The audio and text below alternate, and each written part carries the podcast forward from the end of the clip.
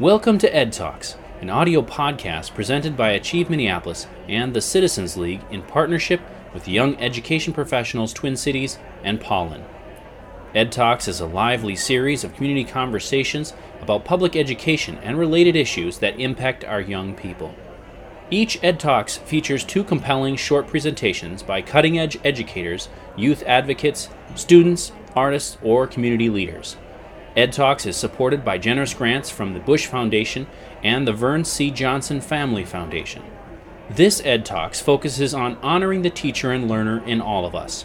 Our speakers include Beverly Cottman, a retired Minneapolis teacher and folktale storyteller, and Lindsay Walz, founder and executive director of Courageous Hearts. This event was recorded before a live audience at Honey in Minneapolis on November 3, 2014. The Village Bakery was small, but known far and wide as the best in the area. People came from everywhere to buy bread. There were some who were not, a, not so fortunate and could not pay. One such person was an old woman who stood outside the bakery door with her tin cup containing a few coins that tinkled and rattled around she never had enough to buy bread. So she was content to just stand and smell the bread. Although the baker was a prosperous man, the sight of the old woman annoyed him, and he to- often told her, Move on, get out of the way. You may not stand here. You're blocking the door of my bakery, you're blocking my paying customers.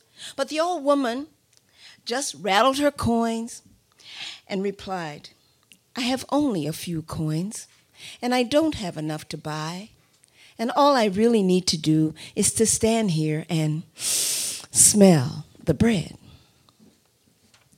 Well, the prosperous baker said, All right, I'm going to take you before the village council. And that he did.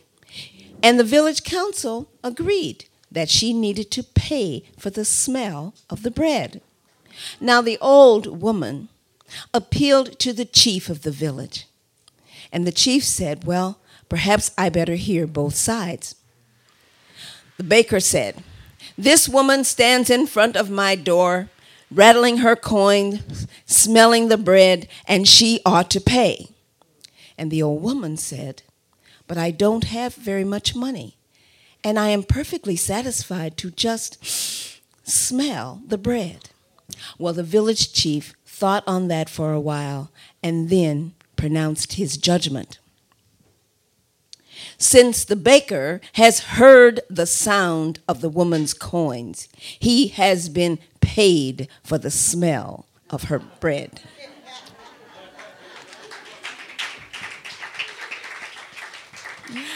Now, this old folk tale has many, many versions and uh, tales similar to it are told in cultures all over the world.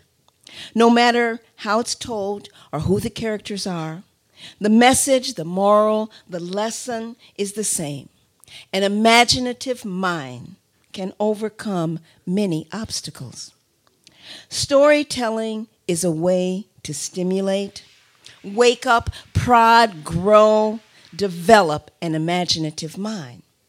With storytelling, a person or group can be educated, entertained, and empowered to find and claim their place in the world.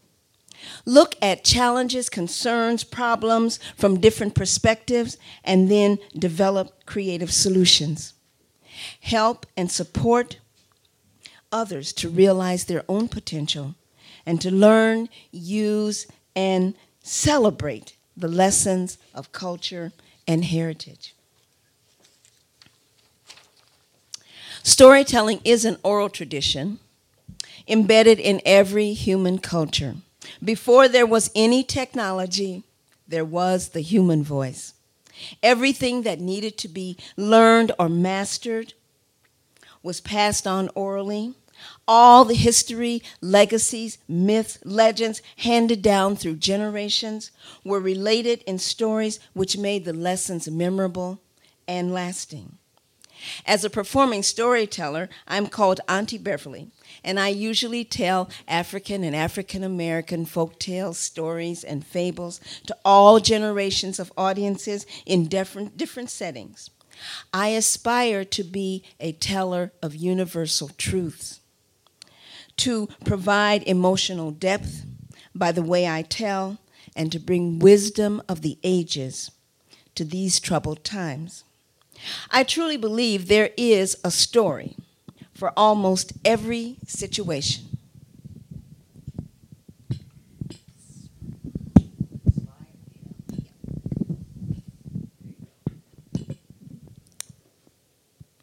And if I look long and hard enough, I will find it, learn it, tell it. So let's get down to some basics. First, what is a story? In the simplest form, a story is the relating of an event or events which may be true or real or may be fictitious, told in a sequence of beginning, middle, and end, but not always in that order. There are characters, a plot, the setting, maybe some conflict, a resolution, a moral, a point, a lesson. It can be written down and read, in which case the reader is limited to the words on the page, but still must bring their own imaginative mind to it, or it may be related orally by a storyteller who uses vocal dynamics, facial expressions, gestures and movements, instruments or props, and maybe an enriched vocabulary to provide that emotional depth I mentioned earlier, to make the story memorable. Storytelling incorporates rhythm and rhyme, repetition, call and response, movement or gestures, and interactions which may involve audience conversation and participation. I will share with you some ways storytelling can be used to educate, entertain, empower, with excerpts from one of my favorite stories. We'll start with education. This topic with this topic, I like to focus on the gaining of new knowledge, finding a deeper understanding of what is already known, and developing literacy, social, and emotional skills. There isn't, that isn't everything, but it is a start. I'll begin with the story called Salif the Tailor. If you were to travel east from the Twin Cities by car, bus, train, or plane to New York, and then take a ship or a plane and continue east a little, and then south across the Atlantic Ocean, you would bump into the western part of the continent of Africa, Dakar, Senegal. Will you say Dakar, Senegal? In Dakar, Senegal is a large market. It's bigger than the Mall of America. It's spread out over blocks and blocks as far as the eye can see. The buildings are not very tall and the streets are narrow and crooked. This is the world famous Sandaga Market. Will you say Sandaga Market? Sandaga Market? You can buy any and everything there, from an abacus to a zither. Say you're looking to buy some new clothes, then you would follow one of the narrow and crooked streets until you came to a small tailor shop with a sign that said, Salif the tailor. Now let's stop here for a minute. I hope you noticed the embedded geography lesson, which may be a review for some or an introduction of new information for others. Nowadays, when I tell this story in schools, there is almost always someone from the continent of Africa. And we get to talk about where they have come from and where their home country is in relation to Senegal. There's also opportunity to compare and contrast the concepts of market versus shopping mall. But let's get on with the story. So, Salif is the most famous and sought out tailor in the Sandaga market, so people who want things made bring him fabric. For instance, a gentleman wanted a suit made, and the fabric that he brought in was brown as the African soil. Let me see you do that and say that too. Here we go. Brown as the African soil. and Salif made him that outfit. But he took a little piece of that brown fabric and he put it aside in his basket. Then a lady came in and she needed a dress. And the fabric that she brought in was green as the leaves on the African trees. Let me see you do that. And Salif made her that green dress, and he took a little piece of that fabric and he put it in his basket. Then a family came in with a little girl who needed a party dress. And the fabric that they brought in was blue as the African sky. Let me see you do that. And he made the dress and he put the piece away. And then a couple came in. They were ready to get married. And the fabric they brought in was white. It was like white, puffy clouds. Let me see you do that. White, puffy clouds. and he did that. And then a dad came in with his son who was going to school and he needed a shirt for his school uniform. And the fabric that they brought in was yellow as the blazing African sun. Let me see you do that. And so Salif did that. Now, every time someone came in, he put a little piece of fabric in his basket. Well, one day he took one look at that fabric basket and he said, oh, I think I can make something beautiful out of this. So he sat down and he took his scissors and he went cut, cut, cut, cut, cut, cut, cut, cut, cut, cut. Let me see you do that. And when he finished that, he sat down to sew. But he did not use a needle and thread. He did not even use an electric sewing machine. He had a sewing machine with a platform on the bottom. He put his two feet on that platform and they went up and down and he went so, so. Let me see, do that. Well, now, although there were opportunities to learn new things in this part of the story, the element which is most prominent here is entertainment. This aspect of storytelling is the most fun because it provides a respite from stress, troubles, and tensions and allows for vicarious experiences without any suffering. Many Anansi the Spider stories and Uncle Remus's Brer Rabbit tales entertain us by appealing to our inner child, allowing us to just have fun. Many of these tales help us to see diversity of expression and experience the emotions of joy, peace, wonderment, while sometimes having a good laugh. Now, I know you want to know what happens next in the story, so I will get on with Salif the tailor. So, well, he cut and he sewed and he made himself an outfit called a grand boubou. Will you say that? And as soon as he stepped out of his tailor shop, his friends took one look at him and they said, C'est magnifique. Let me see you do that.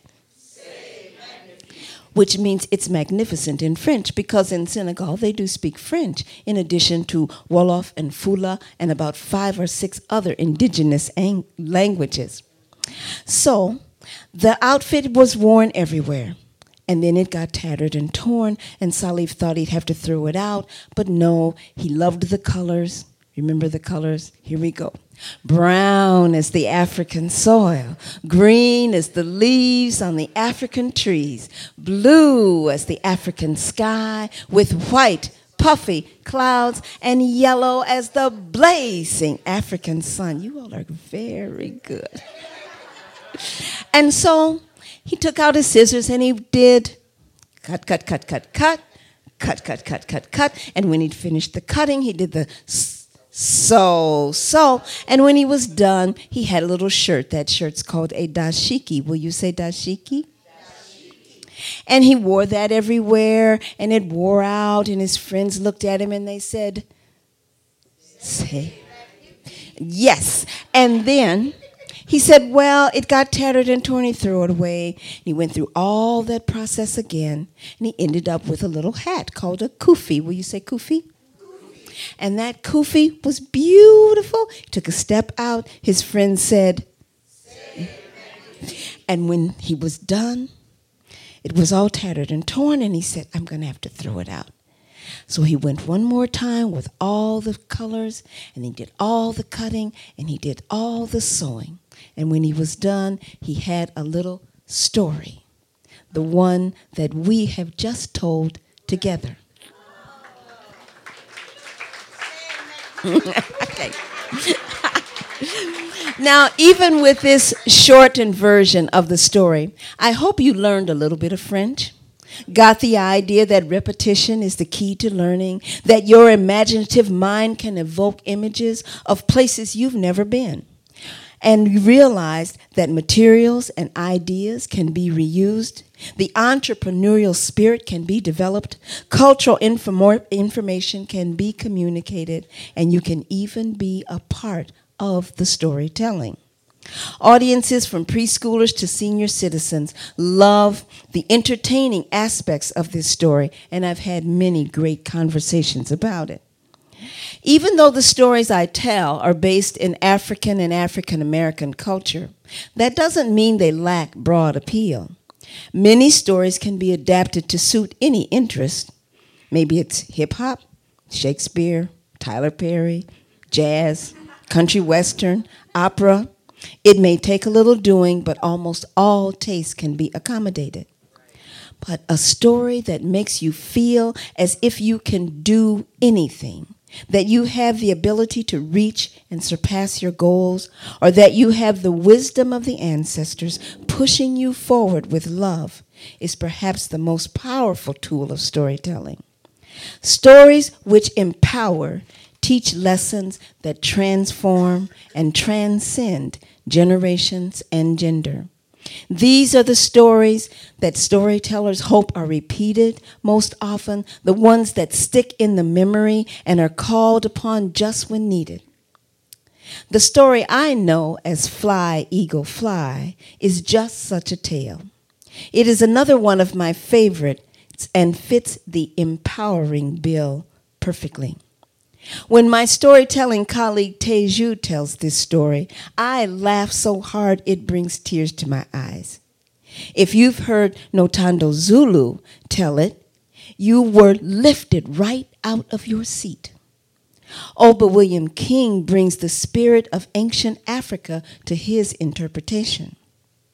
However, each teller is relating the story of an eagle who spent some time thinking it was a chicken and how eventually its full potential was realized.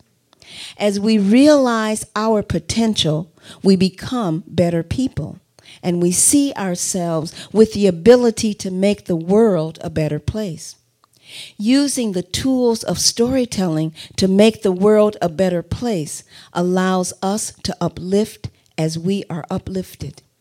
Then we begin to see connections within family, community, and the global village. So, what can you do to put storytelling in your life and the lives of others? Well, you can collect and tell family stories.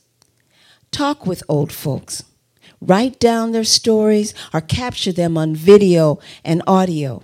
Because after our loved ones are gone, you can tell and retell the stories so the wisdom of their lives is used and not forgotten. Read and tell stories related to your own and other cultures. There are many books. Get a bunch of them. Keep looking until you find those you really like. Then learn the stories and tell them to family and friends. Volunteer at schools and nursing homes and shelters and jails and daycare centers and community gatherings and tell the stories you like. People will listen. Create your own stories and then tell them every chance you get. Storytelling has a tremendous power and ability to educate, entertain, and empower. I have learned to love doing it, and you will too. So, in a small village in Ethiopia, a young and very poor boy got a job watching the cattle of a very rich man. This man was also vain and very boastful, and he embellished every story he told about his wealth, his accomplishments as a hunter, and his ability to survive in the coldest of mountain conditions. One day, when the rich man was being especially boastful, he promised a bag of gold and a small herd of cattle to anyone who could survive one whole night on the cold mountain with only a small blanket. The poor young boy accepted the challenge and that evening set out for the mountain with only a small blanket. The rich man thought surely the boy would return during the night or not return at all because of his death due to the cold. Early the next morning, the shivering and tired boy walked through the lifting fog to claim his prize. Well, the rich man was surprised and asked how the boy was able to survive the whole night in the cold with only one small blanket. The boy explained that during the darkest part of the night, he squinted his eyes and could just barely see the orange glow of a shepherd's fire on a mountain across the valley. He kept his eyes on it and dreamed of being warm. Well, the rich man was angry and said the boy could not have the gold or the cattle because looking at a fire on the mountain is the same as building a fire, and now you're out of a job and you must leave my employ tomorrow. The boy sadly went to bed, and the rich man ordered the servants to prepare a feast for himself and his guest. They did as they were told, and many tasty dishes were prepared. The smell wafted throughout the house, and the rich man's stomach began to rumble in anticipation. He ordered his musicians to play their instruments, and they took them up, but did not touch the strings, so no sound was heard. After a great while, a servant came forward and said, Master, I hope you have enjoyed the fine food and the beautiful music. The rich man bellowed, We have had nothing to eat and have heard no music. The servant answered, But, master, you smelled the food all evening. You surely imagined the sounds of your favorite music. Was that not enough? Enough? Growled the rich man in anger. What kind of person thinks that the smell of food can fill a man's stomach and the dream of music can make sounds in his ears? And the servant respectfully answered, The same kind of person who believes that looking at a fire across a mountain can keep a small boy warm. Oh, that rich man was not pleased.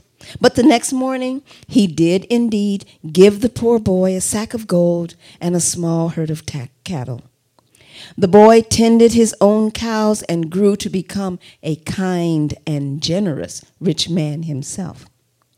This last story, as with the first, teaches a great lesson. An imaginative mind can overcome many obstacles. Storytelling is the key to developing an imaginative mind. It is a skill we can all learn and use.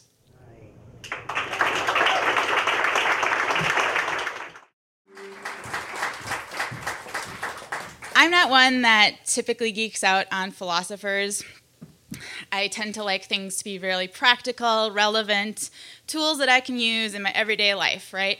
Um, but I have done my fair share of geeking out on the philosopher John Dewey.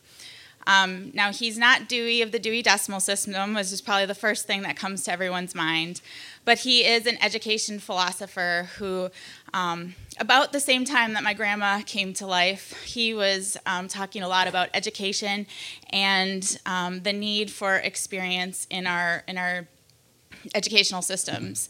Um, he wrote the books Democracy in Education, Experience in Education, and also um, we will just go without. Um, and also my pedagogic creed, really meaningful pieces. Um, one of the things that he said many those many years ago was that education is not preparation for life. Education is life itself.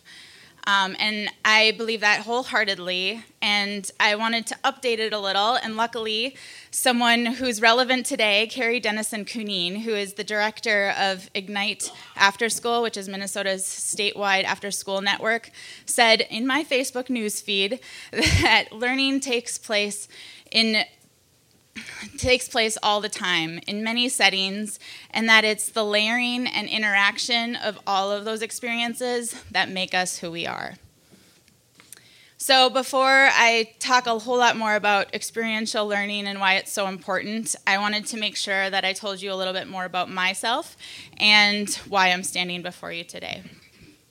So, I grew up in rural Minnesota in a really small town, no stoplights, a very small town with corn cobs real close by. Um, and when I was 16 years old, I got a postcard in the mail that said, Come and have some pizza and t- come talk about the needs of young people in our community. So, of course, the pizza got me, um, but I was also really interested in what kind of conversation they were going to be having. And when I got there, I found out that there had been an offer from an elderly man in the community to a group of adults and young people who are doing some service in the community. He said, I've got this building, it's on Main Street, nothing's happening in it. If you become a nonprofit so I can donate it to you tax free, will you do that? And so that for me was the hook that I needed to say, yeah, I want to be involved. So I got involved as a member of the board of directors at 16. And then at 17, um, the adults on the board asked me to be the vice president of the board. I responded with this look Are you kidding? What could I possibly do as a 17 year old on the vi- as a vice president of this board? I don't know anything about that role. See, I had bought into this idea that because of my age, I didn't know anything. Luckily, they persisted, and I finally accepted. And that experience really showed me the kind of adult that I wanted to be in the life of young people from that point forward. I wanted to be an adult who saw the worth and value of a young person as they are today, standing in front of me, rather than simply who they might be someday. Um, the okay, lost my spot. Um, that experience also ignited a fuel for me to create my own youth center someday. Just a spark in the dark, but it was there. So I went off, you know, I graduated from high school, yay. And I went off to college and did all of the classes and all the prep work so that I could walk the path of a professional youth worker. I hoped that at the end of my studies, I had the resume that would get me my first job, and luckily it did. I don't know if I actually had the experience and the qualifications, but through that first job at a group home working with young people, ages 10 to 18, I was really able to understand what the real work of being a youth worker was. The young people who were with me there all had many kinds of trauma that they had experienced in life and were really struggling in different ways to, to grapple with the depths of those wounds. They taught me so much. They taught me what it meant to show up and to keep showing up, even if they made it really hard. And at the end of the day, they really prepared me for what came next in my own life. On August 1st, 2007, I was driving home from that job when the 35W bridge fell and it sent me plunging into the Mississippi River. I was drowning and I should have drowned. But the only explanation I have to why I'm here today is the magic of mermaids and a job left unfinished. By the time that I had reached the hospital, I knew that the reason that I was still here was that 16 year old dream that had yet to be accomplished. So I, you know, you, you have a life and death experience, and as cliche as it sounds, it really tells you what's meaningful in life and what you need to do. And so I set out on a path towards healing, and I embraced every avenue that that could that could happen. Um, I needed to heal physically from a broken back, and also emotionally from some pretty significant PTSD. One of the tools that I found in that process was art. Um, I didn't consider myself an artist beforehand. I really just uh, was creative on the side sometimes, but um, never really looked to, to, art in any meaningful way for my own um, self until that happened. But the, the story that I was able to tell to myself through my painting, the new perspectives that that painting process offered me, and the like like it really truly just woke me up from my ghostly existence after um, many years of trying to grapple with that hard heart wound. So that was really the connection that i needed to solidify my someday dream i recognized how privileged i was to be able to take an art class first of all And then, after really learning how important that was for me to be able to walk into an art store, gather all the supplies that I needed, and then walk home and set up my own studio. That is something that not everyone can do. And I knew that that youth center that had always been a part of my soul um, needed to be a space that created access for the arts for all young people in Minneapolis. So, Courageous Hearts is now in existence. Um, it's been alive and well for about a year and a half now. And um, we are a space for all young people throughout Minneapolis to come and create. We have four cornerstones to the work that we do. First, there's the art. And as was kind of alluded to in the introduction, we really believe that every single person in this room and in this world is an artist at heart.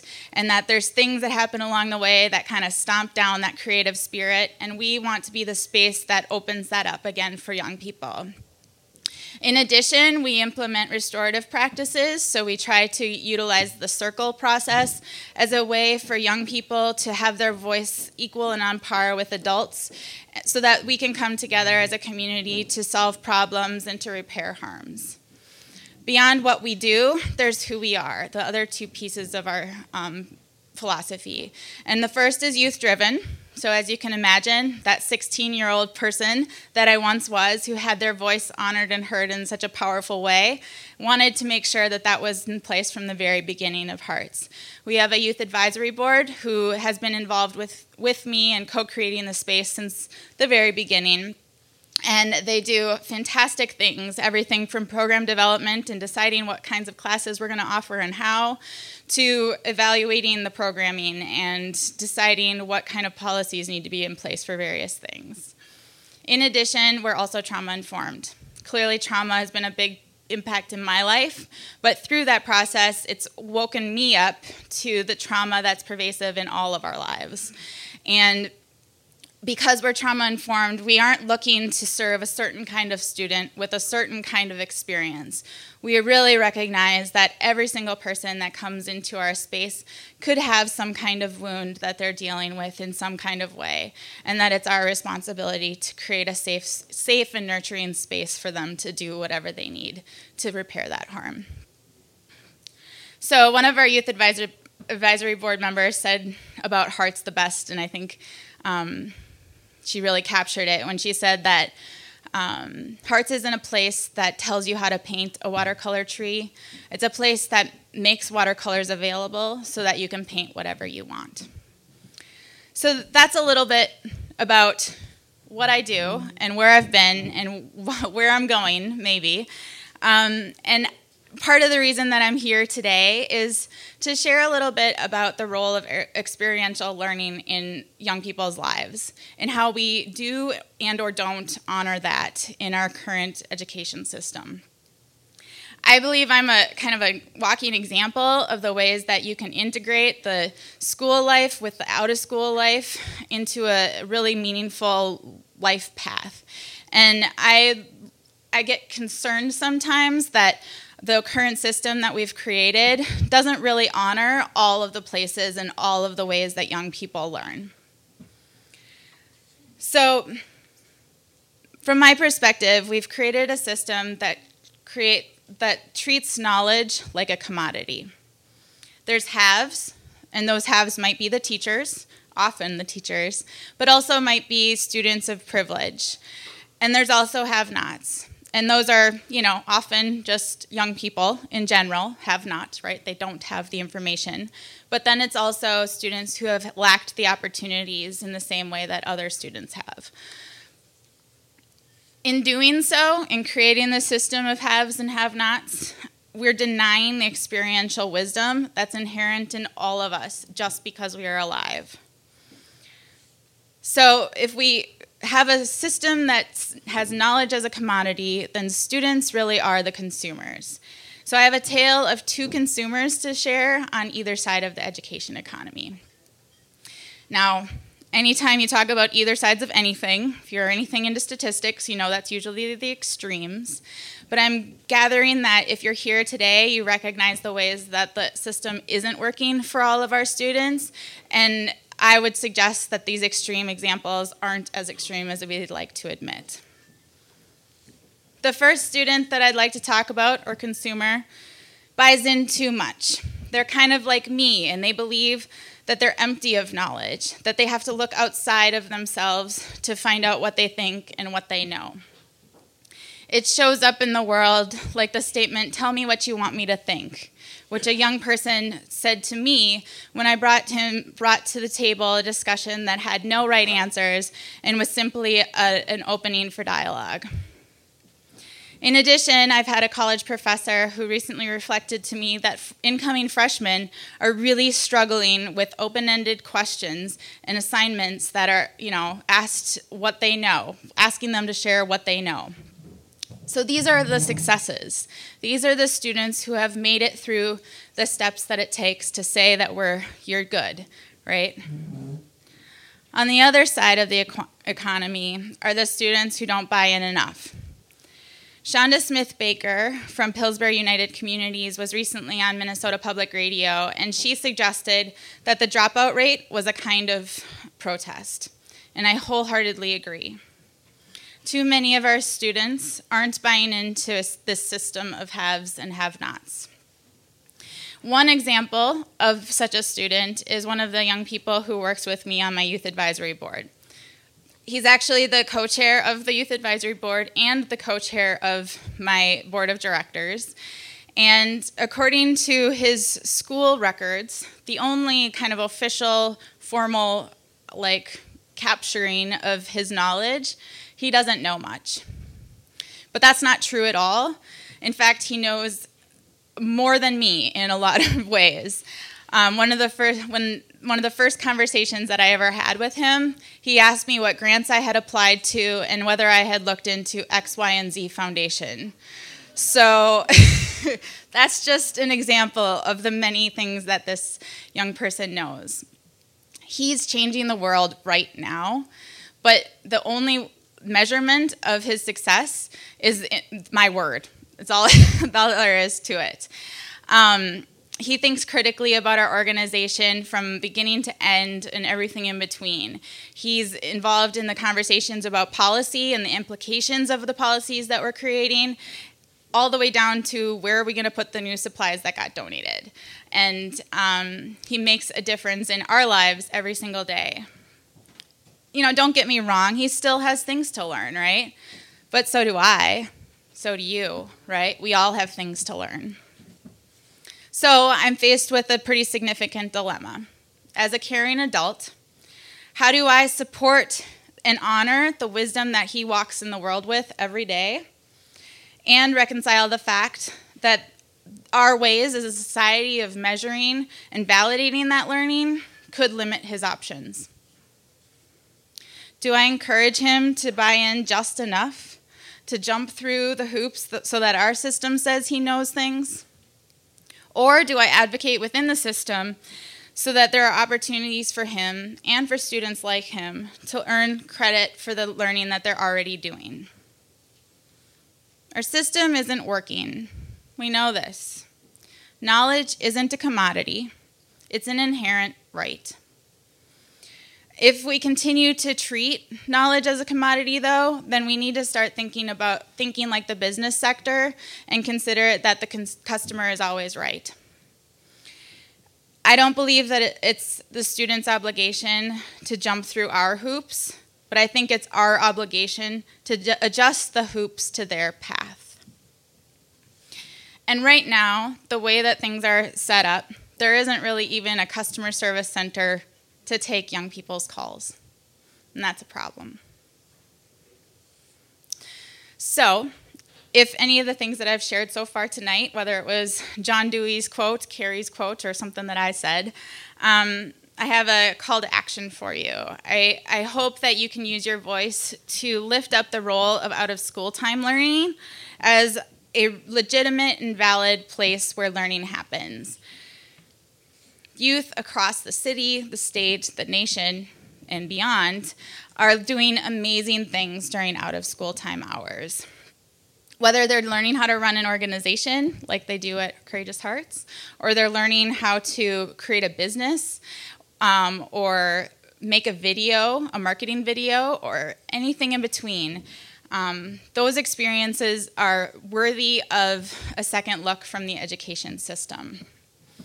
I think that we need bold and decisive leadership so that our formal and informal places of learning can work together to honor the ways that young people are doing really important and valuable things in our community. And the, cur- the currency that they work with, most of all, is credit. So we need to find ways to really honor and, and speak to all of those learning pieces in all those ways. So I could share about 100 different examples of the awesome things happening in out of school time. But I thought I would, since we're with Achieve Minneapolis tonight, I thought I would share about the Step Up program, which, if you're not familiar, Step Up is a fantastic employment readiness internship program for high school students that mostly takes place during the summer, but it's, I know, starting to have a little bit of a year round influence. But young people are partnered up with real professional jobs, like really amazing jobs at places like US Bank and Wells Fargo and any number of the hospitals in town to do things that you wouldn't otherwise be able to do as an under 18 person. You can barely get a job at a TJ Maxx if you're under 18. I don't think you even can. Um, so, this is a really important program that has so much opportunity embedded within it. We have this infrastructure of business people who are willing and able to support young people in really, really important ways. Um, and my one concern is that I've seen far too many young people have to choose between going to summer school to earn credit and getting their summer job to earn a paycheck. And I don't think that that's a choice that any young person should ever have to make. And I think that it's our responsibility as adults to figure out how to make that happen. Internships at a college level earn credit all the times, and if you're lucky, you get paid on top of it. But with this program, the kids get paid no matter what. Our business community has stepped up to the plate on that front. And so, my challenge for Achieve in the city is to work with Minneapolis Public Schools in whatever way to make that happen. And as an employer this last summer, I will be happy to um, evaluate the students in whatever way needed so that they are able to earn credits and earn a paycheck. It's possible there's reasons that that hasn't happened yet, or any of these things haven't happened yet. Um, usually there are. Usually there's lots and lots of things on the adult side that the, the hoops that we have to jump through as well. But I think as a as a advocate for young people, I think it's really important that we as adults are really questioning why the rules that govern an ineffective system are any more effective. I think we have a responsibility to push back on unnecessary, unnecessary hurdles and to question why not rather than answer with because. I think we will do right by young people when we su- support them as learners by honoring the teachers they already are so they can see the wisdom that they already hold. Thank you.